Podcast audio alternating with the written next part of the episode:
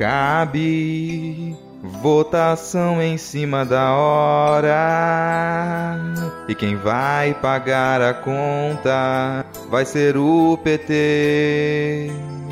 Diz que abraçar o centro é o caminho.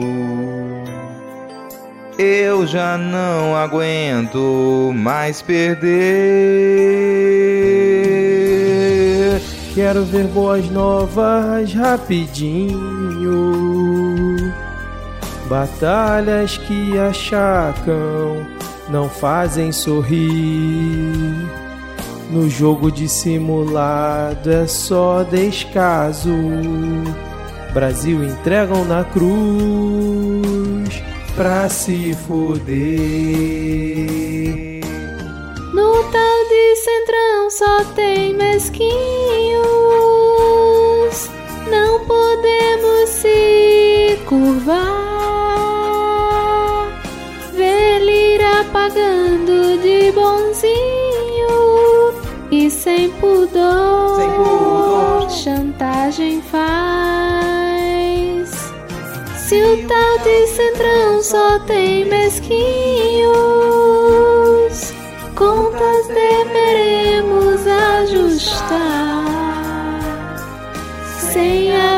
a porta do cofrinho, vai ser muito horror pra fazer sangrar. Para, para, o centrão só tem mesquinhos. Para, para, lira império de lobinho. Para, para, o centrão medonho. Se não para hoje, não tem amanhã. Para, para, o centrão só tem mesquinhos. Para, para, lira império de lobinho. Para, para, o centrão medonho. Se não para hoje, não vai ter amanhã.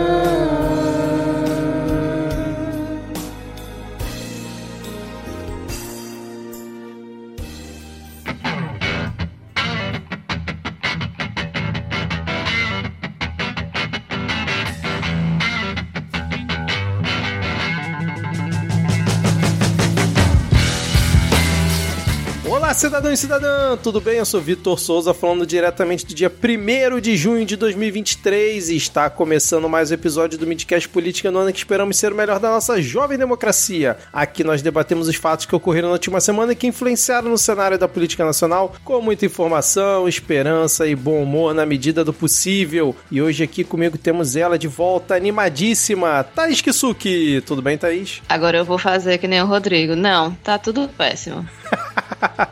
E fechando o nosso trio de hoje, temos ele que já está planejando o seu novo avião para continuar as suas viagens. Ele está de volta, Diego Esquinelo. Tudo bem, Diego? Lambda, lambda, lambda. Opa, não, pera. Podcast errado. Foi mal, gente. Tô há tanto tempo sem gravar que eu me confundi. Um bom momento para você que nos ouve e, e vamos lá. Muito que bem. Diego e Ad, que é toda semana vem algum ouvinte. Cadê o Diego? Cadê a Ad? Então, Diego voltou. Vamos ver se a Ad Ferreira um dia aparece aqui de volta. Lembrando que se você quiser mandar uma mensagem para o Midcast, nós estamos no Twitter com o perfil arroba podcastmid. O Midcast já tem perfil no céu azul, só que, gente, eu só entrei lá, fiz a conta, fiz um tweet de teste. Eu não sei nem se é arroba podcastmid ou se é arroba midcast, eu não- sinceramente não lembro. E não é nem arroba. Não? Olha só como é que eu é sei. ponto, ponto, eu não sei o que, ponto não sei o que. Tem um monte de ponto, Ponto, lá ponto no... bisque. É, pô, desculpa, gente, mas realmente eu, eu tenho que passar a administração da, pelo menos do Céu Azul para algum dos integrantes aqui da, da nossa bancada para ficar interagindo com a galera lá. Depois vamos conversar sobre isso porque eu sou péssimo nisso. Diego e Thaís, suas arrobas, pontos, sei lá, traços. Arroba garoto do Kikão, K-I-K-O, que pão com salsicha é só pão e salsicha, Kikão é um estado de espírito. Lá no céu azul é Diego Esquinelo, tudo junto, com um monte de ponto e, e letra, letra que vem depois, que eu não sei. Eu sou Thaís Kisuki, eu tô em quase todas as redes, apesar de estar sem saco para todas elas. É nesse clima, galera. Bom, se você quiser apoiar o Midcast, nós estamos no PicPay e no Padrim. No PicPay, baixa lá o aplicativo, procura por Midcast. Padrim é padrim.com.br barra midcast. Obrigado a todos os ouvintes que nos apoiam mensalmente. Um beijo no coração de todos vocês. É muito importante aqui pra gente ter esse apoio. E se você quiser apoiar o Midcast também, eventualmente através do Pix, a nossa chave é podcastmid.gmail.com. Thaís, feed de paródias ainda desatualizado. Não fique triste, porque eu anunciei semana passada sem a presença da Esquisu, que ela ficou chateada, que eu falei, feed de paródias, esqueça, vai ter episódio especial com a coletânea de paródias, mas eu não encerrei o feed de paródias não, Thais. É, foi só um anúncio que em breve teremos um belíssimo episódio com uma coletânea assim que estamos fazendo apuradíssima para os ouvintes que curtem paródia e para os que não curtem, sinto muito. Ah, bom, eu confesso que eu fiquei com medo. eu confesso que eu fiquei com medo. Eu falei, não, como assim, gente? Vou reclamar, vou fazer greve. Olha, pra quem tava se perguntando, é arroba midcast.bisque.social. Ah, tá bom, muito obrigado. Agora, sem mais delongas, vamos iniciar o episódio com o bloco. Atualização de notícias passadas. Começamos então a nossa atualização de notícias passadas. Uma notícia não tão boa, porque parece que transfobia virou passeio, segundo a nossa queridíssima PGR, pois ela disse ao STF que a fala transfóbica de Nicolas Ferreira está protegida por imunidade parlamentar. Para quem não se lembra, há uns três meses atrás, é três, quase três meses, né? Porque foi no Dia Internacional da Mulher, esse cidadão simplesmente fez uma fala completamente transfóbica durante o seu discurso no plenário, além de botar uma peruca loira para dizer que se sentia uma mulher durante seu discurso. E a nossa queridíssima Lindora Araújo argumentou que exagero na utilização do vocábulo não se sobrepõe à imunidade parlamentar. E aí eu acho que a gente precisa voltar sempre naquela história, né, de que depois que permitiram um sujeito vagabundo louvar torturador dentro do plenário durante a votação de impeachment e nada aconteceu, né? Apesar de não ser gol da Alemanha, acho que realmente virou passeio falar qualquer coisa dentro do plenário, né? E principalmente num plenário onde a gente tem pela primeira vez duas deputadas trans, né? Então, assim, aquilo a gente, eu pelo menos não consigo dimensionar como aquela atitude do, do Nicolas deve ter agredido a Duda e a Érica, né? Lá no, no plenário. E assim, isso me remete também à forma como, por exemplo, o, o finado ex-presidente tratava Jean Willis, que também foi, acho que, o, o primeiro deputado é, assumidamente homossexual do, do Congresso Nacional, né? Que foi alguém que foi perseguido é, repetidamente desrespeitado até chegar no, no dia da, da, da, votação do, do impeachment e Jean não aguentar e acabar cuspindo na cara de, de Bolsonaro, né? Mas o, essas, essas microagressões que esses, esses parlamentares cometem contra pessoas de minorias, né? Isso, isso acaba prejudicando aquelas pessoas que, que foram eleitas, que representam eleitores e que estão lá para lutar pelos, pelos nossos, enfim, pelo que elas acreditam, né? Então, se esse, esse, esse posicion, com esse posicionamento da Lindora, se de fato é, o Nicolas conseguir escapar disso, que consequências isso não vai ter, né, daqui em diante? Então, qualquer pessoa vai poder ficar fazendo falas transfóbicas repetidamente e agredindo é, direta ou indiretamente deputadas federais, isso, isso tem que ser visto com cautela porque abre um, um precedente perigoso, né? E o sistema judiciário ele existe para interpretar e aplicar a lei, né? Se só a lei ser escrita no papel bastasse, não precisava de muita coisa, mas tá lá escrito na, na, na letra da lei que o, parlamentar tem imunidade de quaisquer opiniões, declarações e votos, não sei o quê. Só que isso não é, não pode ser, não deveria ser liberdade para cometer crimes, não é mesmo? Essa a intenção dessa cláusula, imagino eu, os juristas aí que nos ouvem que me corrijam, é proteger o, o, o parlamentar quando ele está defendendo um ponto que diverge do governo, que diverge da sociedade, quando ele está defendendo um ponto válido. Né? Ele, aí ele tem o direito, a liberdade de expressão de defender o seu ponto de vista e o ponto de vista dos seus eleitores. Por mais absurdo que possa parecer, né? se um, um deputado foi eleito com base no terraplanismo e quiser ir lá no plenário dizer que a Terra é plana, aí ele está respaldado. Mas para cometer crimes, ofender pessoas, caluniar, difamar, cometer injúria, isso não é liberdade de expressão. Né? Cansamos de ouvir aí nas a, aulas de querido Flávio Dino no, no, Congresso ultimamente que liberdade de expressão não é liberdade de cometer crimes. Exatamente, ele tem imunidade para parlar e não para cometer crime, muito como o Diego disse. E aí a nossa queridíssima Lindora disse aqui, ó, diante dos elementos coligidos, constata-se que o caso em análise se encontra abrangido pela imunidade material absoluta dos parlamentares federais, afastando, portanto, a hipótese de prática de ilícito penal ou civil pelo representado. Realmente é, é complicado, cara. Mas, Thaís e Diego, Nicolas escapou da PGR, né, por esse ato, mas agora ele está no Conselho de Ética da Câmara. Que agora vai. Conselho de Ética, esse. Cons esse órgão que, pô, tá sempre punindo as pessoas que cometem crimes dentro né, do parlamento, agora vai. Agora eu tô com esperança, porque o Conselho de Ética instaurou processos contra Zambelli, Nicolas Ferreira e outros cinco parlamentares, incluindo aquele deputado do PCdoB, o Márcio Gerri, que é acusado de importunar, de importunação sexual contra a Júlia Zanata, a deputada do Arquinho, né? A, como é que é? Lana, Lana Del Reich? Lana Del Reich. Lana Del Reich. E tem também contra a Talíria Petrone, porque ela é acusada de quebra de decoro parlamentar por ter lembrado durante a reunião da CPI do MST de investigações que miram o relator Ricardo Salles e o Nicolas é por conta justamente da fala que a gente acabou de comentar. Esperançosos gente, agora? Gente, é, eu, eu, eu, preciso falar. Essa história da Talíria não faz o menor sentido, não pelo faz. amor de Deus. menor sentido. Ela estava certíssima no que ela no que ela estava apontando minha gente. Como assim quebra de decoro parlamentar? O que é decoro parlamentar, então? Porque eu, eu acho que eu, Aprendi errado. Decoro parlamentar é que o que a oposição faz. Não importa quem você é, você nunca faz, o outro sempre fez. É igual o, o filho do vizinho. É, exatamente. e, por exemplo, a Zambelli não é por conta dela ter andado armada ameaçando uma pessoa no meio da rua na véspera da eleição, não, tá, gente? Isso aí, a princípio, pro Conselho de Ética tá de boa, até porque foi na legislação passada, pô, nada a ver ficar indo atrás dela por conta disso. Mas foi porque durante uma audiência que o Flávio Dino esteve presente lá na, na comissão da Câmara. Aliás, várias são em algum momento que o Flávio Dino estava na Câmara, né? Ela estava sentada perto do deputado Duarte Júnior e simplesmente mandou um vai tomar no cu para ele. E ela está sendo denunciada por conta disso. O Bananinha... Isso aí, ah. isso aí, por exemplo, eu acho que devia caber na imunidade parlamentar. Porque tomar no cu, mandar os outros tomar no cu é um direito constitucional. Ainda mais no congresso desse, né? Exatamente. Se você não soltar um vai tomar no cu de vez em quando, vai acabar, sei lá, matando alguém. Olha aí, estamos tendo sororidade com Carla Zambelli nesse momento do, do Midcast. Quem diria?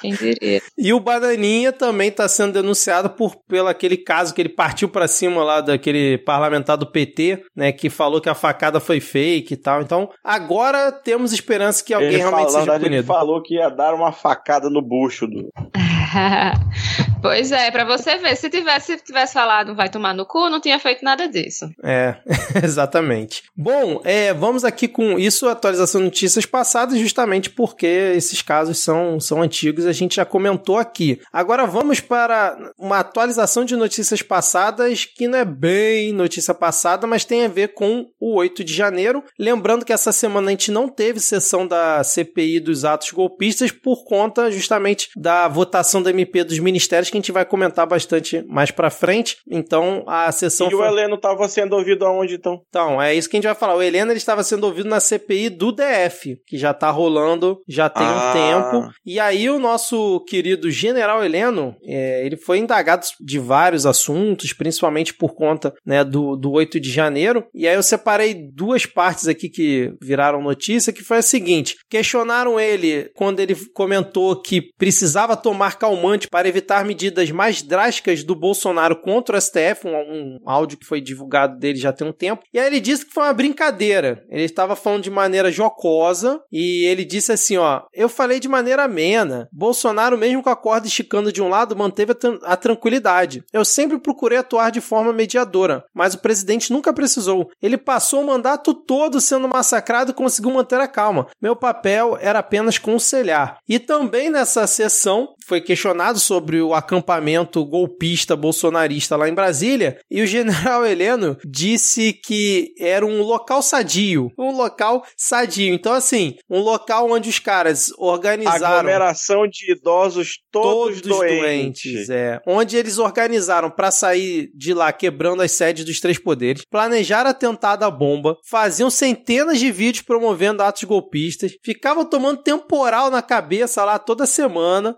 ficava celebrando, é, como é que era? Prisão fictícia do Xandão, mas isso tudo pro general Heleno era um local sadio, de pessoas que estavam ali apenas, sei lá, curtindo a vida doidado, né? Era a sadio solidão do idoso tinha... brasileiro precisa ser discutido nesse país. Era sadio porque não tinha ninguém fumando maconha. Que pode fazer qualquer coisa. Até suruba o povo fazia nesses, É verdade. nesses acampamentos, né? Agora fumar maconha que não pode. De resto, tá tudo permitido. Inclusive você aí que é eleitor do, do Bolsonaro e quer fumar maconha, pode ir pra igreja do, do tio da Damares que tem liberdade religiosa pra fumar maconha.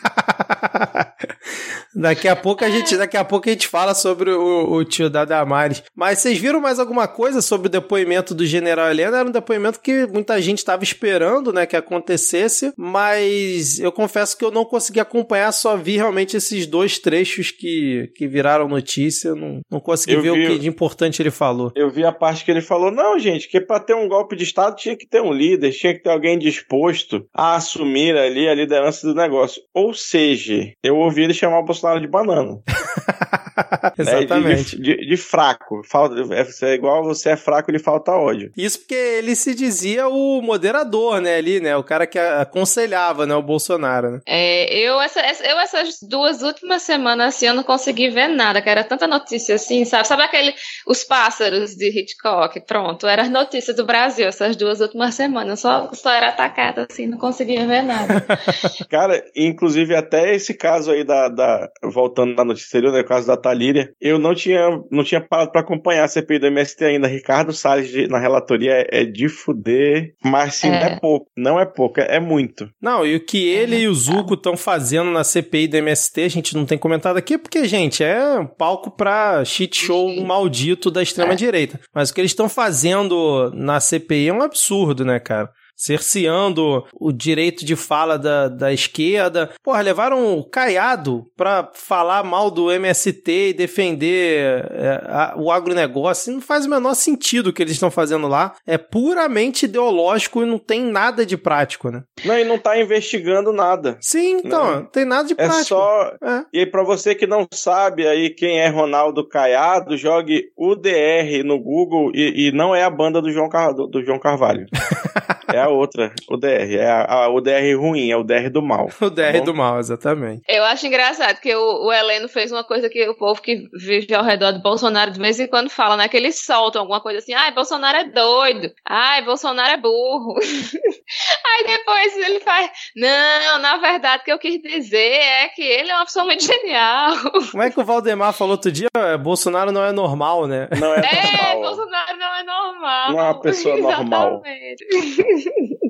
Aí vem aquele, aquela sketch da escala do Zorra Total, né? Eu sou normal. E aí, falando. Quer comentar mais alguma coisa, Thaís, do General Heleno? Não, não, desculpa, gente.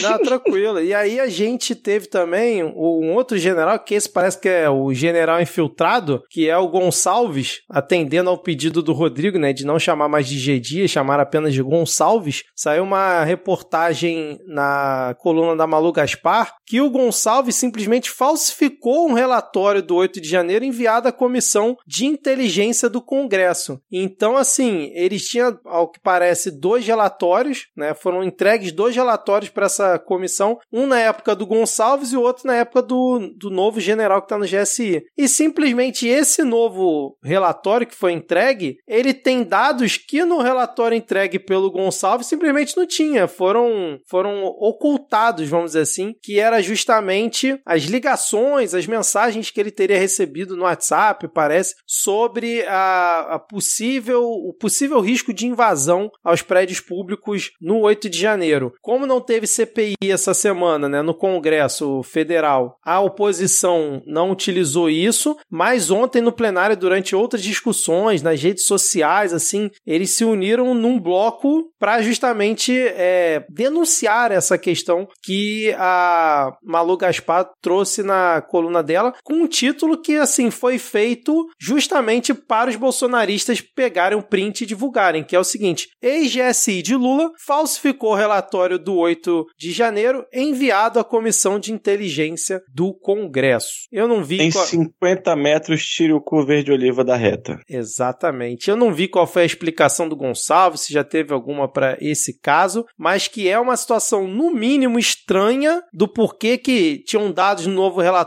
e não tinham no que ele entregou à comissão. Isso com certeza, né? Vamos ver como que vai ser a defesa dele, principalmente quando ele for na CPI, que com certeza ele será convocado. né? Algum comentário vocês querem fazer? Sei lá. Só pra gente lembrar de que lado a Globo tá, sempre. Né? Que na época do, do final do governo Bolsonaro, a galera foi se empolgando com o jeito que ela tava tratando o Bolsonaro, o, o Bonner chamando o Lula de presidente Lula e falando que ele era inocente. Não é pra gente esquecer nunca de que lado a Globo está. Já dizia Brizola, se a Globo está de um lado, é bom estar do outro. É, pois é. E essa, essa coluna da Malu Gaspar é no jornal O Globo, para quem por acaso não tá ligando o Sim, nome e- ao fato. E não, não que não devesse noticiar, né? Mas a gente sabe que não existe. Não, a matéria, ah, o título foi bem cretino, né? Pois é. O título foi bem cretino, a- é. E aí o, o que eles estão alertando, né, que a coluna dela tá alerta é que o primeiro documento que foi entregue à comissão, deixa eu ver qual é o nome da comissão aqui,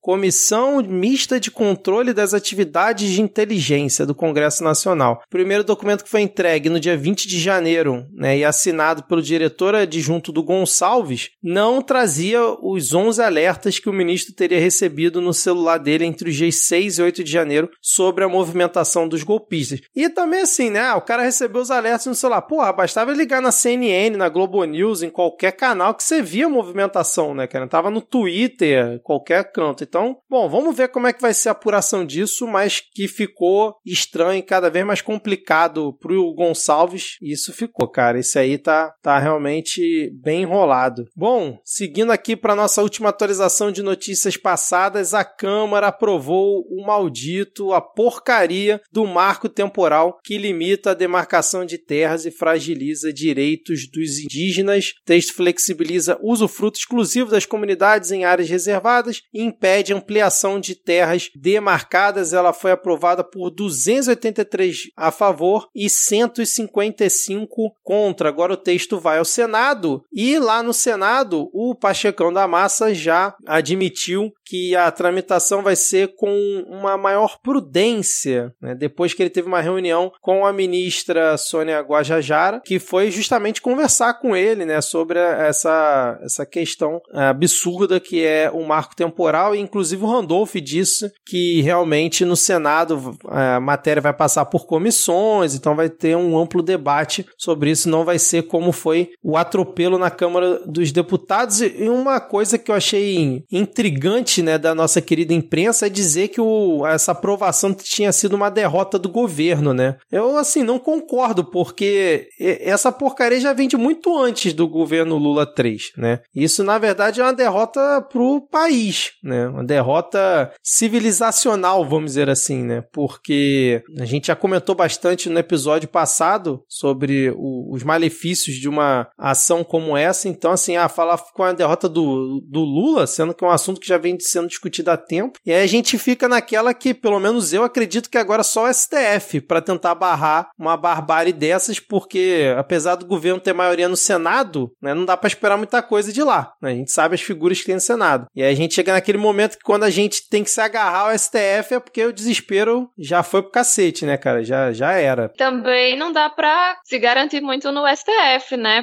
Lá também a coisa já começou a tramitar e, e aí pediram vistas, mas também tá meio dividido, né? Os direitos dos indígenas sempre sim, tiveram muita dificuldade, assim, né? Sempre foi difícil ter de fato assim que os seus interesses fossem defendidos pelos poderes de um modo geral. É, a gente vê a importância de se ter justamente a presença da, da ministra Sônia Guajajara. É uma, uma força, apesar do, do Ministério dos Povos Indígenas estar tá sendo perseguido também, né, ela ainda tá, tá lá e ela ainda consegue é, lutar e cobrar e falar diretamente né, com presidente do, do Senado de uma forma muito mais imponente, né, fazer também uma ligação com a presidência do que um, um, um deputado, né, de qualquer partido poderia ter, até porque os, os representantes do legislativo dos povos indígenas ainda são muito poucos, né. A Sônia fazendo esse, esse papel, eu acho que é uma das, das coisas que, que ajuda um pouco mais, mas tá, tá difícil mesmo, em, em qualquer, no, no, na Câmara foi esse atropelo, né? Horroroso. O Senado parece que vai ser um pouco melhor, mas não dá para garantir, não. Inclusive, tá, tá rolando uma, uma baixa assinado, né? Acho que é marcotemporalnão.org o site. Não, não acredito muito assim que a baixa assinado faça muita diferença, mas a essa altura do campeonato, né? Qualquer coisinha que a gente tentar fazer para barrar isso, tem que tentar mesmo. E e, na verdade, não é nem um abaixo assinado, né? É uma mensagem direto para o Pacheco. E eu gosto sempre de lembrar, quando a gente fala de, de marco temporal, PL 490, que é uma luta que, tá, que tem sido travada desde o início pelos movimentos indígenas praticamente sozinhos, né? A esquerda organizada, os movimentos sociais de outras categorias, como o movimento sindical, o movimento estudantil, nunca fizeram, nunca chamaram um ato sequer é, nessa pauta, né? Pra gente ter sempre no, na vista essa questão, que a gente que está, eu pelo menos estou na, na política de uma forma mais institucional, assim, sindicato, partido, essas coisas, volta e meia alguém fala, ah, mas o, o movimento indígena é muito isolado, não, não se mistura e tal, porque a gente não vai lutar pelas pautas deles, então eles não têm por que né, sair de lá e deixar de lutar suas pautas, que ninguém vai ficar lutando para vir se somar necessariamente a uma ou outra nossa. Então é sempre bom dar esse puxão de orelha para a esquerda organizar né, que diz que é a favor dos direitos humanos, que, age, que o próximo acampamento Terra Livre que tiver, sei lá, quando tiver para ser aprovado esse negócio no, no, Congresso, deve ter alguma mobilização que é para a gente estar tá lá também. É, e não só em defesa dos indígenas propriamente ditos, mas em defesa do meio ambiente, porque a gente sabe que os locais que têm demarcação de terras indígenas geralmente são os locais mais preservados, né, principalmente na Amazônia, exceto quando o governo simplesmente deixa invadirem a terra terra indígena e destruírem tudo. Mas se realmente o Brasil pensa em ser uma potência climática, que eu vejo muita gente comentando, ah, o Brasil tem que ser uma potência climática, e é realmente o que o Brasil tem para oferecer para o mundo lá nas próximas décadas, deveria ser, a gente realmente tem que tentar lutar para essa pauta também, porque se você deixa passar a boiada mais essa, daqui a pouco não sobrou nada, cara. Então não sobrou indígena para contar a história e para contar a sua história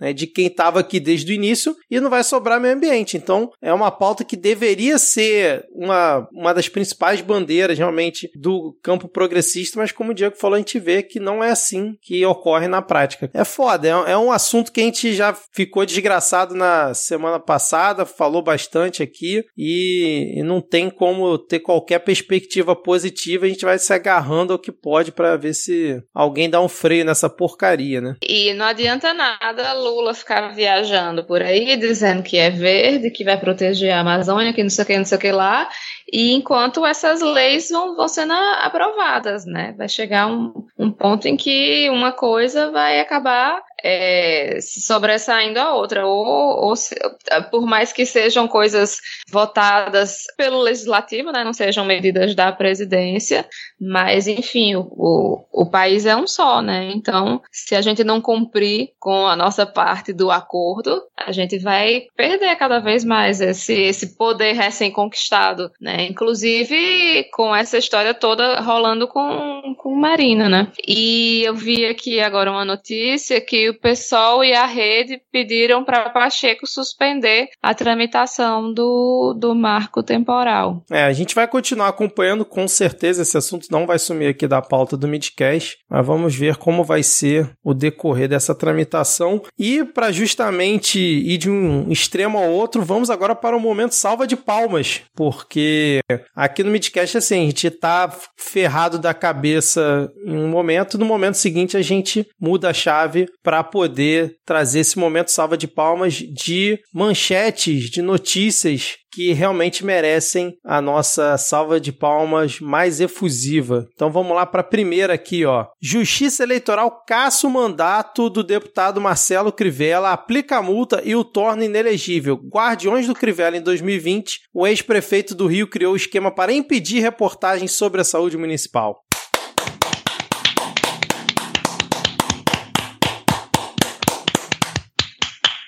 E aí, vamos ver, gente, cabe recurso ainda, tá? Cabe recurso e tal. Tem gente alegando, ah, mas foi de primeira instância, o cara é deputado, não poderia ser, teria que ser o TSE. Mas a gente fica aqui orando pelo bispo para que ele realmente perca o mandato. Agora vamos e para. Vamos comemorar as pequenas vitórias, né? Exatamente, exatamente. Muito bem, Thaís. Agora vamos para a próxima aqui, ó. TRE do Ceará decidiu pela cassação de todos os deputados estaduais do PL por fraude na cota de gênero dentro do partido. São eles Carmelo Neto, Alcides Fernandes, Silvana Oliveira e Marta Gonçalves.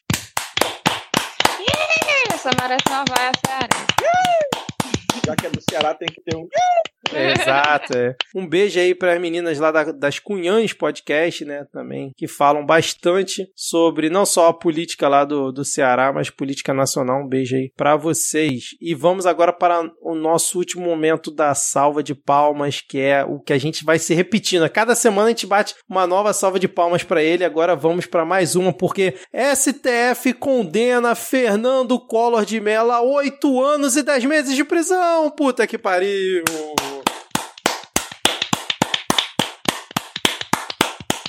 E não adianta repudiar e repelir isso com toda a força e a veemência do seu. É, esqueci, do seu caráter, da sua honra, sei lá. Isso não é uma pantomima, nem uma patuscada, e muito menos um sonho de uma noite de verão. vai pro Chilindró, não por oito anos, porque já tá velho, né? 73 vai Cabe recurso ainda, né? Infelizmente. Essa, quando eu vi a notícia da condenação, que alguém falou assim para mim: não, não, mas cabe recurso ainda. Eu falei, ah, como assim? Já tá no STF, cabe mais recurso? E sim, gente, cabe recurso. Então, tá condenado, mas infelizmente não vai ser nesse momento que a gente vai ver ele preso, até porque, como o Diego disse, já tem, ó, 73 anos tem o Collor. Então, mas tá aí, condenado agora, Collor oficialmente oito anos e dez meses. Eu tô procurando aqui que ele foi condenado por corrupção, né? Exatamente. ele, vai, ele só vai ser preso e não vai precisar devolver o dinheiro, não. Que eu quero ele preso e pobre, minha gente. ele tirou o dinheiro do povo, tem que tirar o dinheiro dele também. Ah, mas Ora. pobre nem que ele quisesse. Herdeiro do jeito que ele é. É, ele foi condenado é. aqui, ó, a 90 dias multa. Cada um desses dias teve o valor definido em cinco salários mínimos da época dos últimos fatos apontados na acusação em 2014 corrigidos pela inflação. O total poderá exceder 500 mil reais. O ex-presidente também terá que pagar a indenização e estará proibido de exercer cargos públicos. Ah, então tá. Então é isso aí. Finalmente, Collor condenado, não pelo que a gente queria, provavelmente não o veremos preso, mas fica aqui um alento, né? Bom, vamos agora para as novas notícias dessa semana, né? assuntos que surgiram aí como novidade. E a primeira que a gente tem aqui é o calote bilionário na Caixa durante a tentativa kamikaze desenfreada de Jair Bolsonaro de tentar se reeleger ano passado. A gente comentou isso aqui, né? Que o Bolsonaro estava usando a Caixa Federal lá na época com o Pedro Guimarães para tentar comprar voto, principalmente é, da faixa mais pobre da população de qualquer maneira. Então eles fizeram todo aquele movimento com o Auxílio Brasil, não surtiu efeito para o Bolsonaro, que a popularidade dele não aumentou na faixa da população que justamente recebe auxílio. E além disso, ano passado, né, o governo Bolsonaro, às vésperas da eleição, lançou duas linhas de crédito. Primeiro foi para as pessoas que tinham nome sujo, e aí a Caixa simplesmente emprestou 3 bilhões de reais para aproximadamente, acho que foram 3 milhões e meio de pessoas, ou 5 milhões de pessoas, alguma coisa assim, é, no programa chamado Sim Digital. O dinheiro, porém, não voltou ao banco e a inadimplência alcançou 80% do, do, da linha de crédito que foi utilizada é, nesse programa. E aí parte desse rombo deve ser coberto com verbas do FGTS. E aí a gente teve também a questão do empréstimo consignado, não, do Auxílio Brasil, que a gente também comentou aqui ano passado, que o governo liberou 7,6 bilhões entre o primeiro e o segundo turno das eleições. E aí depois do segundo turno a, a Caixa liberou acho que 1%, liberou 99% antes, depois do segundo turno 1% só, meio que acabou o programa e ninguém falou nada. E aí também a inadimplência tá alta, tá, parece que tá menor do que dessa outra linha de crédito, mas também tá alta. E aí, por exemplo, num pente fino que o governo fez, né, o governo Lula fez no início do ano, mais de 100 mil pessoas foram excluídas do Bolsa Família que tinham pego o empréstimo, o empréstimo consignado. Então você fica sem saber se esse valor vai ser pago ou não. Então toda aquela movimentação do Bolsonaro aparelhando a caixa para tentar comprar voto pode render ao caixa da caixa um rombo de até 10 bilhões de reais. Quem diria que realmente o Bolsonaro estava tentando comprar voto, né? Essa notícia aqui eu gostei muito da primeira frase dela. Jair Messias Bolsonaro foi o primeiro presidente que não conseguiu se reeleger no Brasil. Dei até um sorriso quando eu li. E olha, eu não duvido nada que façam um malabarismo para dizer que a Caixa faliu no governo Lula. Maior rombo, o governo lascou com a Caixa, não sei o quê. Não duvido nada de conseguirem dar um jeito de, de jogar no, no colo de Lula esse, esse problema aí. Que... Mas é isso, né? A gente já sabia, né? Só, só foi noticiado agora. Não, tá arriscado eles ainda falarem que, na verdade, eles estavam tentando já colocar aquele plano do Ciro em prática, que era tirar o nome do SPC da galera, e por isso que eles saíram dando 10 bilhões sem qualquer cobertura de como que ia pagar ou tirando do FGTS, porque eles já queriam colocar isso em prática antecipadamente, né? O, como é que era o Ciro fazer? É, tira o seu nome do SPC, tinha um nome para Era limpa nome, eu acho. Limpa nome, não exatamente. Era, não era SP Ciro, não?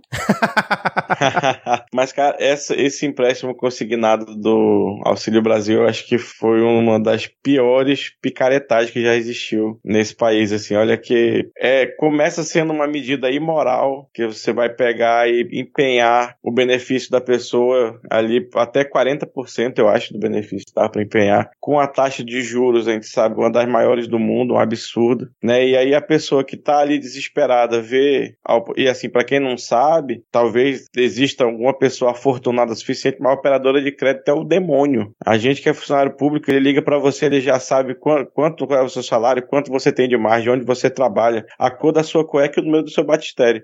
Já te faz a proposta se a pessoa que tá ali aperreada, tá com um familiar doente, tá, tá com a casa destruída, precisa fazer uma obra, precisa alguma coisa. E assim, todo pobre tá com a casa precisando fazer uma obra, todo pobre tá com familiar doente, todo pobre tá fudido, ainda mais no final do ano passado, depois da pandemia, com desemprego na casa do caralho, é óbvio que a pessoa vai pegar aquele empréstimo, vai pagar três, quatro vezes o valor, e aí vai ficar passando mais fome ainda no mês seguinte, porque tá descontando 40% do seu benefício. Uma questão assim desumana, tanto que teve até alguns bancos que nem se nem entraram na onda de pegar essa, essa linha, né? Uns bancos mais, aspas, sérios, justamente porque sabiam que a inadimplência ser enorme. Eu, eu acho que eles vão dizer, ah, não, foi a Caixa que fez isso, né? Foi, foi para ajudar o povo. A gente não sabia que o povo não ia pagar. É. Acho que eles vão vir com esse papo aí. Não, esse primeiro, então, do microcrédito, que foi pra galera inadimplente, eles abriram, acho que, sei lá, por duas semanas pra ver qual banco ia topar participar, né, Diego? E nenhum banco topou. Aí a Caixa falou: não, dá aqui, bateu no peito, me dá que é meu. E aí é essa situação que a gente tá vendo agora. O que eu acho engraçado é que, assim, uma notícia dessa, você não vê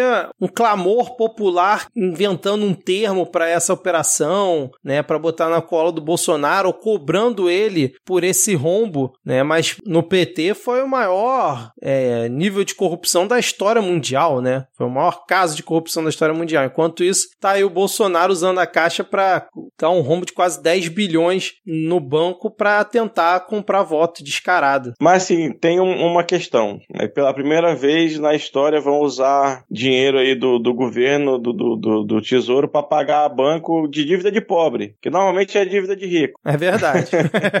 O que era, meus amigos, uma pedalada fiscal na frente desse verdadeiro pério de patinetes elétricos na Avenida Paulista. É. Agora, o Diego, patinete é um veículo motorizado, certo? Correto, E sabe o que que também é motorizado? O avião. O avião tem motor, correto? corretíssimo. Né? E se for por acaso um avião recheado com 290 quilos de escampo, como é que, como é que funciona isso? Ele vai voar fazendo assim, da.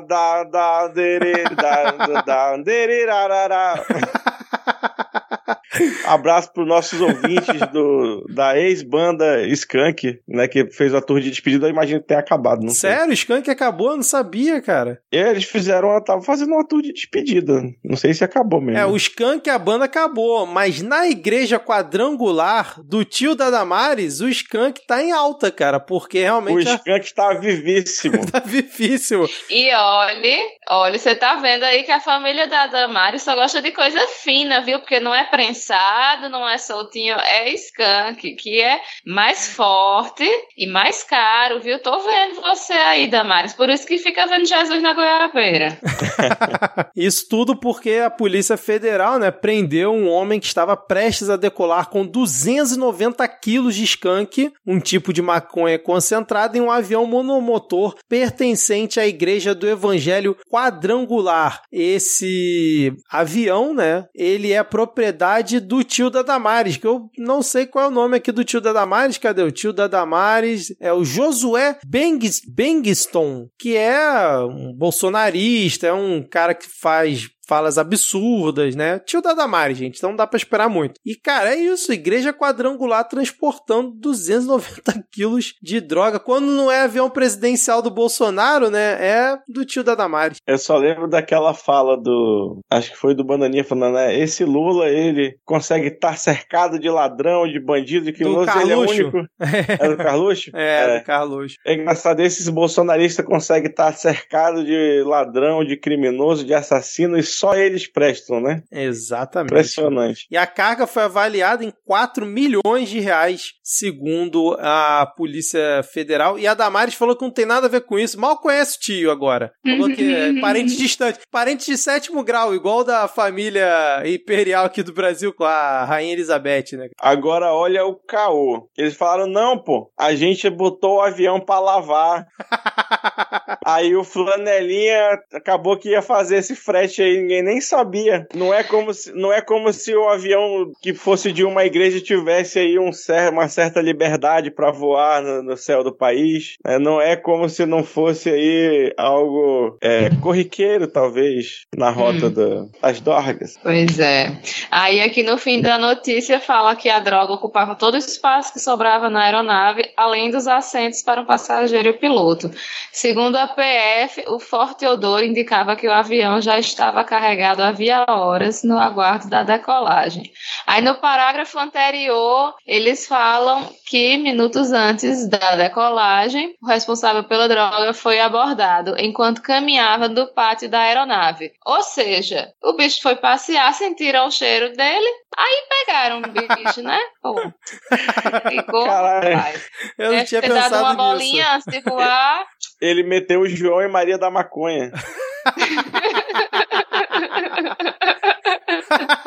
João.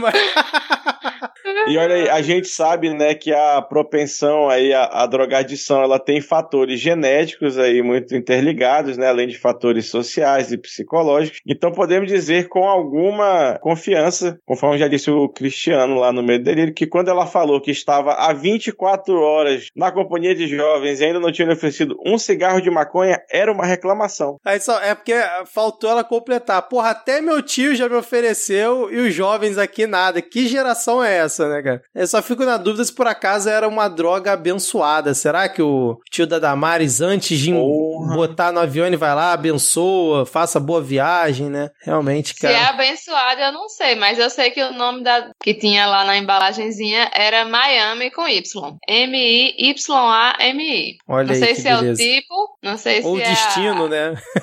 É, pois é. E vamos para o nosso próximo tópico, porque sabe quem não está triste, Thaís e Diego? O Zanin, o advogado do Lula, porque realmente o Lula indicou o Zanin para a vaga no STF, a vaga deixada pelo. Foi pelo Marco Aurélio, né? Pelo Marco Aurélio? Não, pelo. Lewandowski. Pelo Lewandowski. O Lewandowski já se aposentou? Uhum. Foi, ele adiantou em um mês. Ah, é Passou a- verdade. É verdade. Ele fez foda-se essa merda. Exatamente. E aí o Lula fez o seguinte tweet, ó. Já era esperado que eu fosse indicar o Zanin para o STF, não só pela minha defesa, mas porque eu acho que se transformará em um grande ministro da Suprema Corte. Conheço suas qualidades, formação, trajetória e competência e acho que o Brasil irá se orgulhar e eu discordo completamente do Lula. Por mais que ele confie nas qualidades, na formação, na trajetória de Zanin, que eu acredito que ele realmente confie, pega mal demais você indicar o seu advogado, seu amigo para o STF, sendo que o próprio Lula já criticou isso num passado não tão distante por conta do Bolsonaro ter indicado principalmente o André Mendonça. Então, assim, pegou mal. Eu já tinha comentado aqui antes que eu achava que era uma escolha ruim do Lula, não pela pessoa do Zanin, porque eu, só conheço mesmo da defesa que ele fez no processo do Lula, não tenho maiores detalhes, mas esse tipo de escolha para o STF, sendo que ele já tem o histórico anterior, por exemplo, do Toffoli, né, que fazia parte do governo, foi indicado. E agora indica o advogado e amigo pessoal, assim, eu acho que foi não foi uma escolha boa. Desculpa, não vou passar pano para essa escolha do Lula e acho que é um erro ele é, botar o Zanin. Vamos ver agora como é que vai ser a recepção no Senado. Eu acredito que vai passar sem maiores dificuldades, como qualquer nome que passa, né? Que é o Nunes Marques e o André Mendonça entraram, né, cara? Então, A gente já tinha comentado, né, quando os rumores começaram a ser falados. E eu também acho que era desnecessário, assim. Sei lá, acaba que as vagas no STF um dos cargos mais importantes do Brasil tem três pré-requisitos completamente subjetivos para você ocupar, né? Que é notório saber jurídico, reputação ilibada e o que mais? eu esqueci, eu só lembrava desses É. dois, mas é isso aí mesmo. Enfim, é complicado. Eu também não, não concordo. Acho que é, dá munição desnecessariamente. É um cara que vem de uma família rica, é um cara de uma família tradicional, branco, rico, enfim. É, ele não diz nada de bom pra militância séria da, da esquerda, né? Só a- a- a- os lulopetistas mais inflamados já estão no Twitter é, defendendo Zanin desde pequenininho e, e dá uma munição desnecessária pra oposição, eu acho.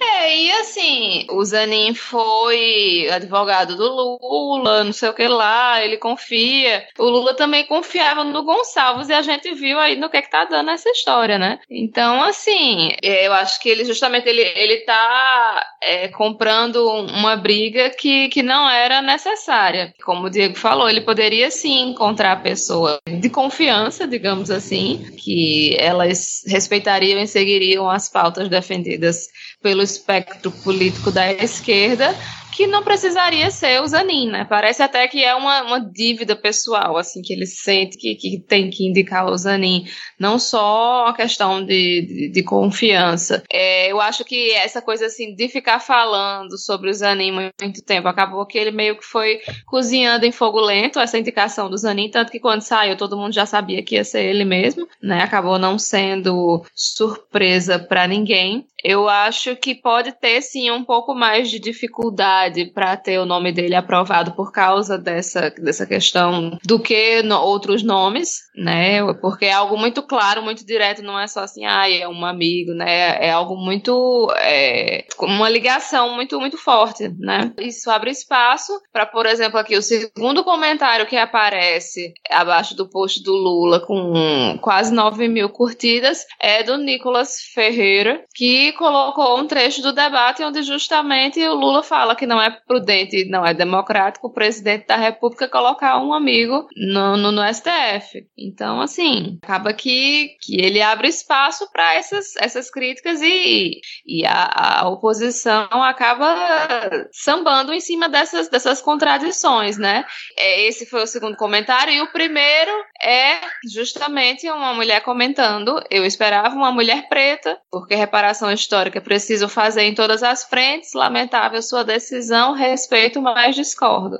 Enfim, não é o pior dos mundos, mas também está longe de ser o ideal. E você falou uma coisa, Thaís, que é importante. Falou, ah, teria pessoas de confiança que a gente sabe que iriam se alinhar com as pautas da esquerda. O que, que o Zanin pensa de aborto? O que, que o Zanin pensa de união afetiva? O que, que o Zanin pensa do marco temporal? O que, que o Zanin pensa de qualquer outra pauta né, que deve, que vai ser atacada pela onda conservadora no, nos próximos anos? Ninguém sabe. Ele era um advogado de defesa que não, não era uma pessoa muito pública de, de, de opiniões manifestas. Então, pode sair qualquer bosta da cabeça desse cara. O próprio Mendonça, quando foi indicado pelo Bolsonaro, quando ele foi na sabatina no Senado, ele, não, sou a favor do direito de escolha, não tem nada contra isso, tem nada contra aquilo, e na prática ele tá fazendo justamente o contrário do que ele falou para tentar agradar a ala mais moderada, vamos dizer assim, do Senado, né? E ele tá fazendo totalmente o contrário. Então, realmente, cara, a gente sabe que é uma indicação política. O Lula, o Lula tá cometendo uma ilegalidade? Não, não tá cometendo uma ilegalidade. A escolha pro STF é uma indicação política. A gente sabe que qualquer que seja o presidente não vai escolher qualquer um. Me dá um nome aí qualquer de um cara que você acha que é um jurista foda, é um, sei lá, um juiz foda, que eu vou botar lá dentro da STF. A gente sabe que não é assim. Apesar que o, o Castro Nunes foi meio que isso, né? Quase. é, mais ou menos, mas parece que o Flávio tinha levado o nome para ele, então teve uma indicação, mas realmente ele surgiu meio do nada. Mas a gente sabe que não é assim que funciona, que é uma escolha política. E a decisão do Senado é política também. Não tem nenhuma decisão técnica dentro do Senado, senão, até porque não seria o Senado a sabatinar o indicado ao STF. Mas que pega mal e é totalmente é, inadequado, na minha visão, indicar um, um seu amigo pessoal, né, advogado, para ser um ministro do STF, cara, quebra a barreira da impessoalidade em tantos níveis que, felizmente, era uma briga que, não, como vocês falaram, não precisava ser comprada, né? Só vai dar munição para ficar atacando o Lula por um bom tempo e sabe-se lá o preço que o Senado vai cobrar para poder aprovar a indicação do Zanin, que o Lula já deixou claro que não vai abrir mão. Bom, vamos seguir então com a nossa pauta, porque vamos falar novamente amigo, ô Diego. Amizade, cara, amizade é um negócio bonito, né? Então, assim, o Lula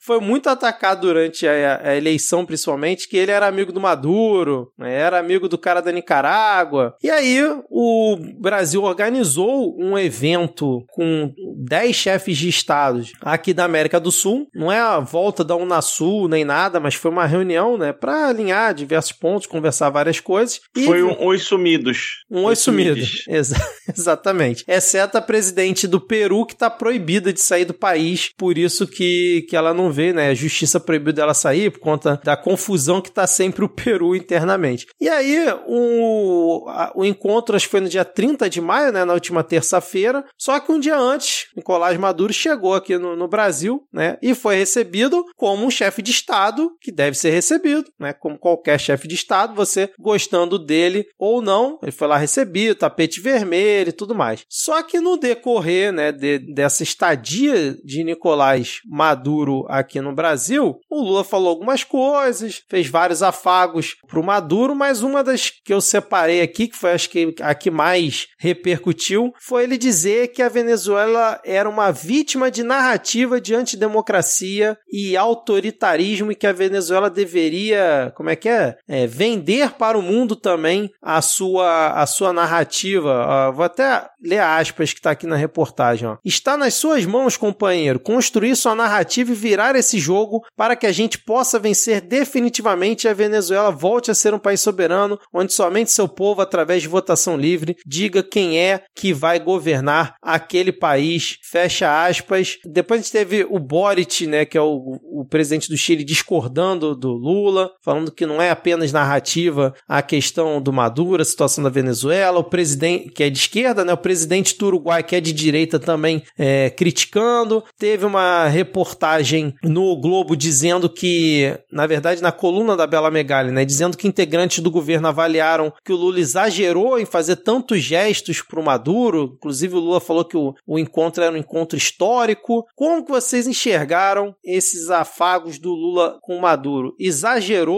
Foi no ponto? Como é que vocês acharam isso aí? É, bom, eu anotei aqui um bocado de coisa, porque essa, essa questão do Maduro foi. Acho que o, o primeiro problema disso tudo foi como foi utilizada como combustível, né? Como foi comentado em excesso pela nossa imprensa é, tradicional e enquanto a boiada estava passando, né? Então, assim, acabou servindo de distração, a distração ideal para que os absurdos que foram aprovados nesses últimos dias fossem aprovados, né? Eu acho que é importante o Brasil ter boas relações com a Venezuela, sim. É um, um, país vizinho, é um país importante. Os problemas que acontecem na Venezuela não são problemas só da Venezuela, né? Tem, a gente tem muitos venezuelanos aqui no Brasil e, além disso, ainda tem questão de que é, o, é do interesse do Brasil que a, que a Venezuela possa pagar alguma coisa da, da dívida que tem com o país. Se vai pagar ou não, não sei, mas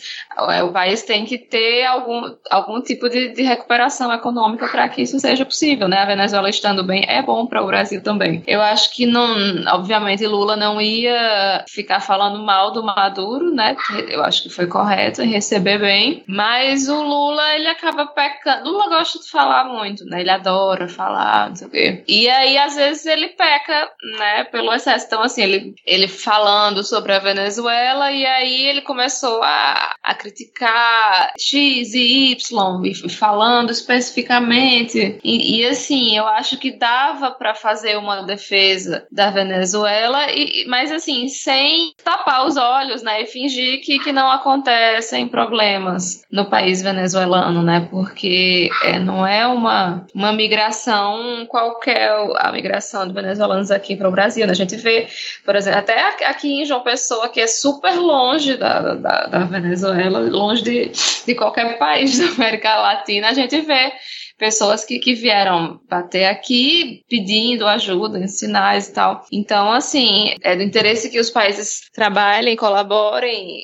cooperem um com o outro e eu acho que o Brasil, como a maior potência da América Latina, tem um papel importante nisso, né? Nessa reaproximação da Venezuela. Mas é isso, assim. É, eu acho só que ele não, não, não, não precisa estar tá se expondo tanto, assim, nos discursos dele, sabe? Eu acho que ele pode ser, digamos assim, mais diplomático. É isso, não ficar dando combustível o tempo inteiro para o povo ficar fazendo que mais gosta, que é criticando qualquer detalhezinho do, do que Lula faz, né? Eu vou meio que agora na, na contramão do último comentário da Thaís também do que eu falei sobre o Zanin, né? Acho que tem questões que o Lula pode se resguardar de ficar dando, dando munição, mas tem outras pelas quais eu acho que vale a pena se expor. E aí a construção de uma um, um Mercosul, Unasul, Cone Sul, sei lá que caralho sul que for, forte e unido é muito importante, porque isso tira poder dos Estados Unidos. Tudo que tira poder dos Estados Unidos é importante para o resto do mundo, né? Porque quando ele fala de, de narrativas, tudo isso a gente sabe que tem a ver com o que a mídia dos Estados Unidos e da Europa faz, né? Fala, não que a, a, Venezuela seja o melhor lugar do mundo, muito pelo contrário, né? A gente já comentou várias vezes sobre as, as condições de vida, sobre os erros históricos que o pessoal comete lá desde, desde a época do Chaves, mas os Estados Unidos não é ninguém para falar, para chamar os outros de ditador e para acusar os outros de infringir direitos humanos. Os Estados Unidos financia a Arábia Saudita, financia Catar, financia uma galera aí que são ditaduras muito mais sanguinárias e muito piores e que não estão sofrendo com as sanções econômicas dos Estados Unidos. Quer falar, é muito fácil um país ficar empobrecido e é, o seu povo ter que ir embora porque está com fome, quando a Venezuela é obrigada a comprar arroz da Turquia ou da, da China e pagar por isso em dólar que ela não tem acesso. Né? É muito fácil empobrecer um país quando a maior potência comercial do mundo, né, a segunda maior, não sei se a China já passou, chega lá e diz que você não pode brincar mais do jogo do comércio internacional. Né? Nunca esqueçam a fala do, do cônsul cubano aqui que Cuba, é, digamos, se fosse comprar uma tonelada de aspirina, custaria mil dólares, mas Cuba tem que pagar cinco, que tem que comprar no, no mercado paralelo. E a, a Venezuela está funcionando do mesmo jeito por causa das sanções. Então, se não, não, não que o regime do Maduro ou que o, o, o jeito que a Venezuela é governada seja correto, eu acho que isso tem quem tem que dizer é o povo da Venezuela, né? Mas é uma bandeira que eu acho que vale a pena o Lula assim falar, porque a fala dele tem poder internacionalmente, ela dá pelo menos um, um uma boia ali de, de, de, tentar salvar alguma coisa nesse sentido, né? Porque a gente não pode simplesmente deixar que o país se acabe e aí a gente sabe que se esse governo é derrubado e de qualquer forma num golpe de estado quem assume é uma marionete dos Estados Unidos, como já tentaram fazer, como já tentaram fazer na Bolívia, como tentaram fazer no Peru, né? Então toda revolução leva tempo e, e demora para funcionar, para começar a dar certo. Cuba foi assim, China foi assim, Vietnã foi assim, tudo demora um pouco, né? Então, repetindo, não estou elogiando nada do que do, do necessariamente da, das medidas do Maduro, mas estou elogiando o trabalho de reformas fundamentais que foi feito na Venezuela desde que o Chaves assumiu e que é o que está segurando ainda o governo em pé. Né? Obviamente a gente sabe que tem muita repressão militar, etc, etc. Mas eles estão lutando contra a maior máquina de guerra física, é, bélica e midiática do mundo, que é os Estados Unidos. Então, é o nosso vizinho, é um povo que tem uma relação com o nosso muito grande. E aí, sendo também pragmático, é um povo que tem um petróleo de qualidade muito boa para a gente comprar muito barato, para nós colocar nossas empresas lá, né? Para a gente refinar, para a gente fazer. É um povo que pode comprar da gente alimento, que pode comprar da gente o que a gente vende, pode comprar é, produtos industriais do Brasil também, né? Se a gente tiver uma boa relação comercial. Então, para além do pragmatismo que eu acho que é necessário, como a Thaís falou, né? Para o país poder pagar, ele tem que se recuperar. Eu acho que tem, esse é um caso que vale a pena se expor e dar um pouco de munição para a esquerda, porque é um caso que realmente vale a pena.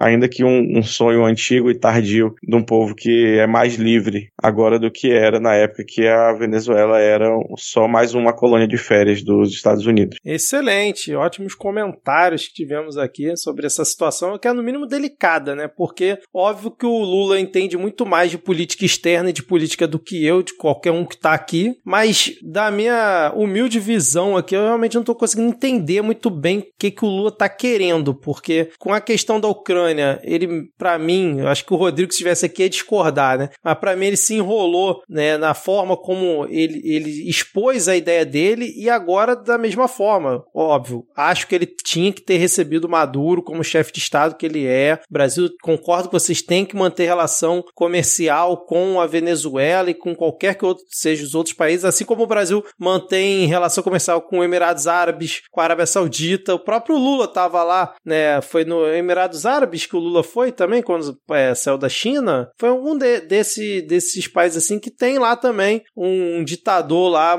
da, da família lá que manda no país fazendo o que quer. Então, assim, tá faltando pro Lula, né? Novamente, que na minha humilde visão, é talvez trabalhar melhor as palavras. Eu não sei, cara. Cabe ainda da forma como o Lula falava de alguns assuntos, como foi há, sei lá, 20 anos atrás, né? A gente sabe que o Lula sempre foi, como a Thaís falou, gostar de falar, né? E não ter muito medo de, de se indispor. Mas você citar nominalmente, por exemplo, seu segundo maior parceiro comercial, como os Estados Unidos, né? Numa fala para dizer que tem uma narrativa do que está acontecendo dentro da Venezuela, me pareceu muito estranho. Eu achei que o Lula talvez tenha exagerado um pouco. Parece que ele realmente queria provocar, porque ele se encontrou com todos os outros presidentes. Inclusive, hoje ele recebeu o presidente da Finlândia e tal. Né? O Lula tá uma máquina de, de encontros né, bilaterais com outros chefes de Estado. Mas eu realmente senti que com Maduro foram muito mais publicações, muito mais é, tempo junto do que com os outros chefes de Estado. Então eu realmente não sei qual era a ideia ali. Confesso que eu não consigo entender. Volto a dizer, o Lula entende muito mais de política do que eu, não preciso ficar repetindo isso aqui, mas me pareceu muito estranha essa movimentação dele. Eu achei que passou um pouco do tom. Eu, eu achei. Eu fiquei com essa sensação aqui. Vamos ver como é que vai ser próximos passos da diplomacia, é, da política externa do Lula com outros players, né? Durante a, uma, essa reunião a gente teve vários pontos discutidos, né? Em comum entre é, os países, incluindo novamente aquela ideia da moeda comum, que não é moeda única, igual o euro, mas a moeda comum para transações comerciais entre os países se definir uma nova moeda comum é, que não seja o dólar. Isso foi debatido dentre vários outros temas né, de cooperação entre os países e tudo mais. Vamos então agora para o nosso último tópico de hoje, que é a batalha da MP dos ministérios, que novamente tivemos Arthur Lira ali chantageando de tudo quanto é forma o governo Lula. A gente comentou semana passada sobre o risco né, de caducar essa MP que é, reorganizava os, os ministérios, né, que reorganizou os ministérios do que era no Bolsonaro para o governo Lula. A gente comentou também da questão da MP fatiar é, boa parte do governo, principalmente o Ministério é, do Meio Ambiente. E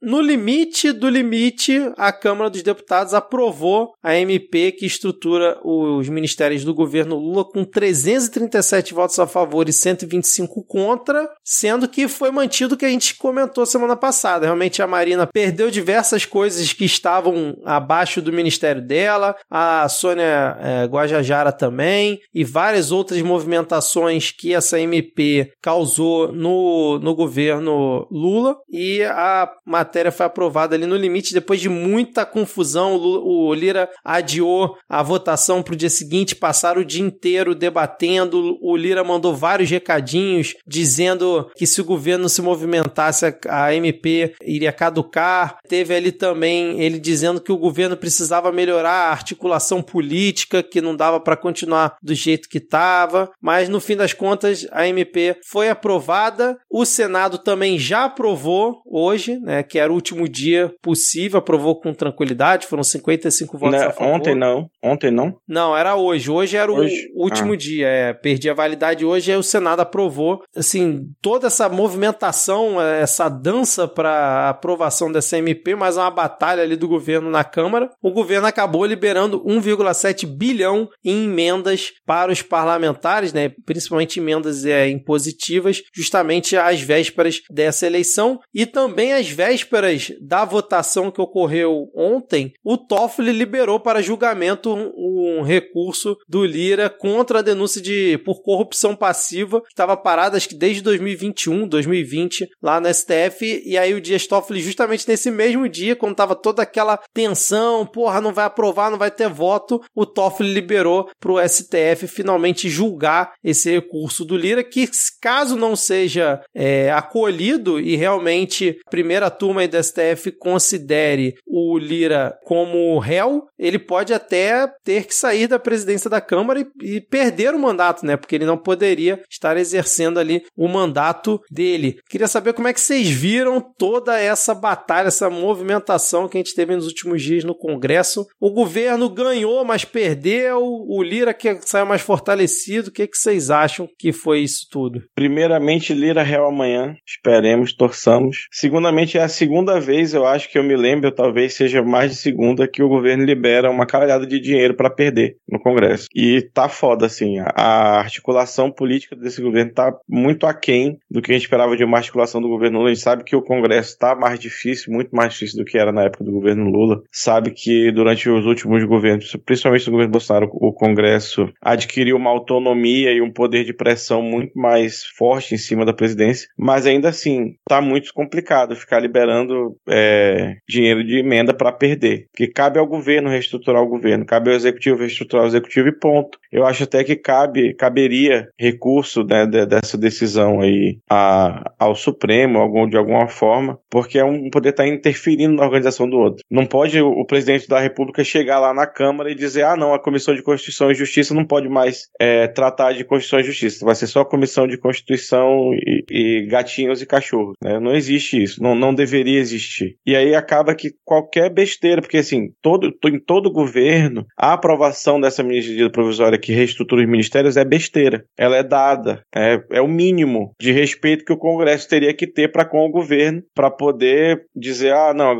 da, daqui a gente brinca, né? Ah, eu vou até deixar, vou até pegar, ver aqui quais são os cargos que eu já vou querer a partir de agora, né? Dentro do, da organização ministerial. Isso era para ser, isso era para isso era para ser uma não batalha, uma, um não fato e uma não notícia. Mas parece que tudo está virando um, uma batalha e o governo está perdendo uma derrota após a outra. Então é uma articulação política que está mais com a cara de Dilma 2 do que de, de, de Lula 3, assim. E isso está ficando cada dia mais perigoso, porque uma hora acaba, uma hora os cargos acabam, uma hora a verba de, de, de emenda acaba e aí? O governo não vai passar mais nada? É complicado. E é um, um déjà vu tão grande que a gente que até o que poderia ser uma alegria, né, que é Toffoli liberando aí a, a investigação em cima de Lira, vira algo que a gente acaba ficando assim ressabiado também, né? Porque é, Lira não vai cair, se tiver que cair mesmo, ele não vai cair sem dar trabalho, né? Então ele vai querer de qualquer forma se blindar e se que tiver que se fazer qualquer coisa para se vingar de quem não ajudou ele, ele vai também, né? Então é, é complicado, de fato mesmo, é, de, de ficar de fato assim preocupado com, com os próximos, porque é isso, né? Um governo que, que já começou, assim, no começo, assim, começo mesmo, assim, os primeiros meses, né? Parecia algo legal, tá engrenando, o governo tá, tá ajeitando um monte de coisa que tava errada, não sei o quê. Mas a gente chegou em junho, na metade do, do primeiro ano, de quatro anos, e o negócio já tá desse jeito. Então, qual é a mágica, qual é o milagre que vai acontecer para que as coisas melhorem daqui para frente, né? É, e aí a gente ainda teve que ver ontem, depois da votação, e principalmente depois que saiu a notícia do Toffoli, as pessoas, né, principalmente a galera mais lulista, mais petista, divulgando: ah, o Lula entrou no jogo, craque do jogo, resolveu a situação. Como assim resolveu, cara? A MP ficou do mesmo jeito que já estava na semana passada, fatiando Vendeu o governo. duas ministras dele, que eram dois dos maiores orgulhos do ministério dele, por nada. É. Pagou ainda. É, liberou um bilhão. E aí, durante a votação, diversos deputados, obviamente de oposição, falaram que o governo é, prometeu muita coisa que não vai conseguir cumprir. Aí a gente vai ter que ver né, o que, que foi prometido, mas claramente teve um acordo nesse sentido, porque foi o dia inteiro de reunião, basicamente, entre os líderes. A ideia no início do dia é que não ia conseguir votar, não é, o governo não ia conseguir vencer essa votação, não ia conseguir aprovar. No decorrer do dia mudou. E por mais que o Lula tenha entrado na articulação política e tenha interferido, que é o que dizem que aconteceu, não foi vitória para o governo. Lula não é craque do jogo. O Lula só evitou um dano maior. É aquela coisa, a gente ficou, entre aspas, feliz com a aprovação, porque a não aprovação seria um dano muito pior, mas o dano que foi causado com a aprovação também foi uma merda inacreditável. Então, assim, não tem craque do jogo, não tem vitória, é só derrota, cara. É mais uma derrota do governo. A realidade é essa. E ainda tem, depois dessa aprovação, ter que ouvir o Lira dizendo que daqui para frente o governo vai ter que andar com as suas pernas. Ou seja, ele traz para ele como o grande salvador da, da MP, salvador da estrutura do governo, vencedor, e a imprensa que também adora né, comprar esse argumento ficou é, vendendo isso o tempo inteiro. Então, além do governo ter perdido, a gente tá, tem que aturar o Lira pagando de salvador da pátria por ter ele feito a aprovação da MP e agora o governo que se vire antes com as suas próprias pernas. É uma chantagem, uma ameaça atrás da outra, cara. Como o Thais falou, até quando a gente vai aguentar isso? A gente tem seis meses de governo, cara, já tá nesse nível. A articulação do governo tá bem fraca, né? E assim, é, é muito importante Lula tá, tá viajando, buscando parcerias, mas talvez esteja na hora dele olhar mais o que está acontecendo aqui dentro e ver o que, que ele pode fazer aí é, para melhorar essa, essa situação, né? para que justamente a, coisa não piore ainda mais, que, que o Congresso e que Arthur Lira também, né, que é o... A gente separar para pensar assim, quem é o antagonista de Lula até agora?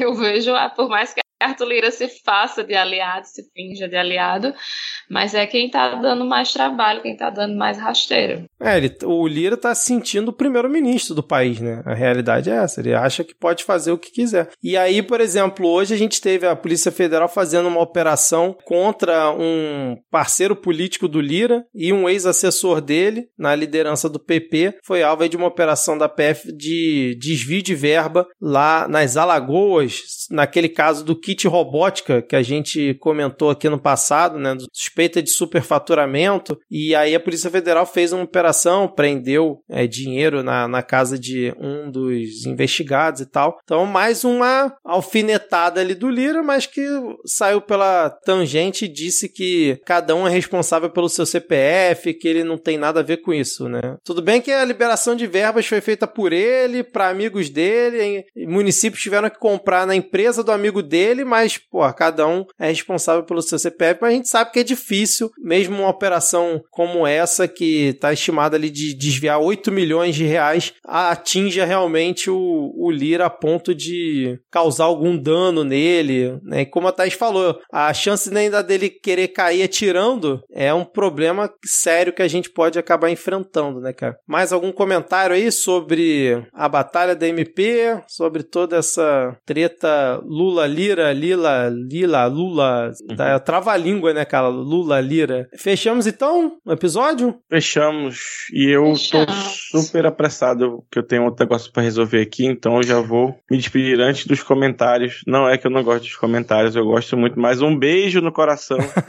de vocês, ouvintes, e beijo, gente. Obrigado, tchau. Valeu, Diego. Beijo. Tchau. Bom gravar com você novamente. Thaís, ficamos só nós aqui para fechar o episódio com comentários do Spotify e dica cultural, se tiver alguma. E já fica o aviso para o ouvinte que ainda insiste em querer fazer comentário, dessa vez não criticando a paródia, mas fazendo até comentário meio que ameaçando: ah, vou retirar o apoio de vocês por tal coisa. Não faça isso, não seja essa pessoa, não perca seu tempo comentando esse tipo de coisa, porque isso não vai mudar em nada. Você fazer comentário desse tipo não vai mudar absolutamente nada neste podcast. Pois pronto, então vamos lá. Paulo, exclamação, exclamação, exclamação. Episódio muito bom, infelizmente com notícia triste. Concordo com você, Paulo.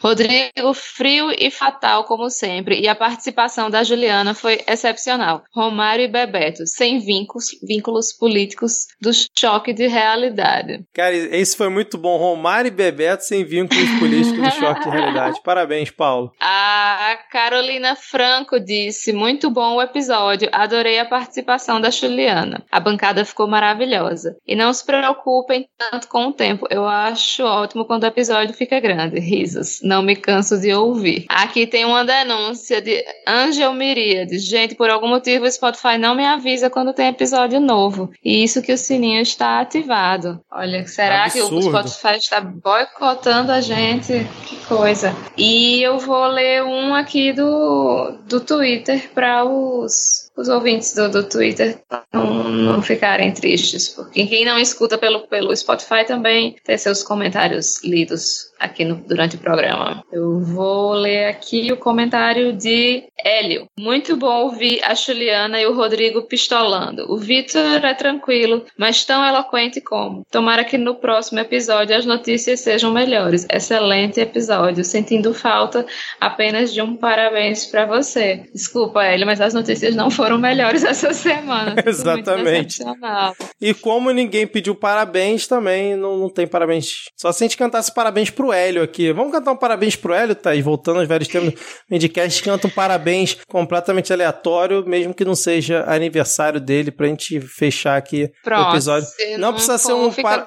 aí. É, não precisa ser um para... parabéns, é Galdério, né? Que viralizou é. recentemente, que é... aqui no Midcast a gente já canta há muito tempo por conta de Arte Ferrer. Antes de ser modinha. Antes Exatamente. de ser modinha. Então vamos lá?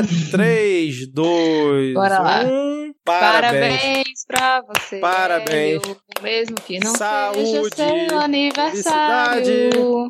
Seja Parabéns. Feliz. E a semana que vem as notícias sejam melhores. Da amizade. Aê, volta do parabéns. Foi lindo, foi lindo. Mas não se acostumem, tá, gente? Foi só hoje. É, só hoje, excepcionalmente. Thaís, alguma dica cultural? Eu quero dar uma aqui rapidinho, que é The Boys, pra quem ainda não assistiu lá no Amazon Prime. Eu já tava um tempo devendo para começar a assistir. Cara, é bom demais. Tô maratonando assim, recomendo se você tá que nem eu que fica enrolando, ah, não sei se eu assisto e tal. Assista, é muito bom. Eu vou fazer uma indicação de um podcast que eu participei essa semana. Comentaristas de portal. Gravei com o pessoal comentando várias é, notícias, né? Saiu na quarta-feira. Então, escutem aí para vocês. Foi, foi bem legal a participação lá. Acho que vocês vão gostar. Terminei de assistir Star Trek Picard. Não sei o que vou assistir depois. E tem também a Miramar Livros, né, Thaís? Ah, sim, por favor. Comprem livros na Miramar Livros para eu ficar mais feliz. Exatamente. Então é isso. Valeu, Thaís, por mais uma semana. Valeu, ouvinte. Olha só, ouvinte, denúncia aqui ao final do episódio. Estarei de férias nas próximas duas semanas. Não estarei aqui participando do episódio. E nos bastidores está rolando um movimento para essas férias serem estendidas para a bancada inteira. Então, se por acaso não houver episódio nas próximas duas semanas ou na próxima semana, já saibam que é isso que aconteceu. Então fica aqui o pré-aviso. Pode ser que nas próximas duas semanas não tenhamos episódios aqui do Midcast Política, mas nada confirmado ainda, tá? A gente qualquer coisa avisa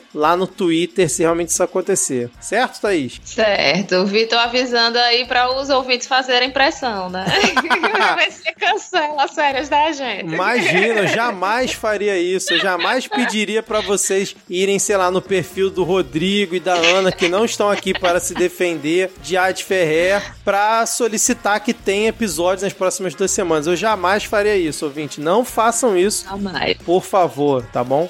Então valeu, Thaís. Beijo e até a próxima Valeu. semana. Tchau, tchau. Até a próxima, né? Não sabemos quando será. É isso, exatamente.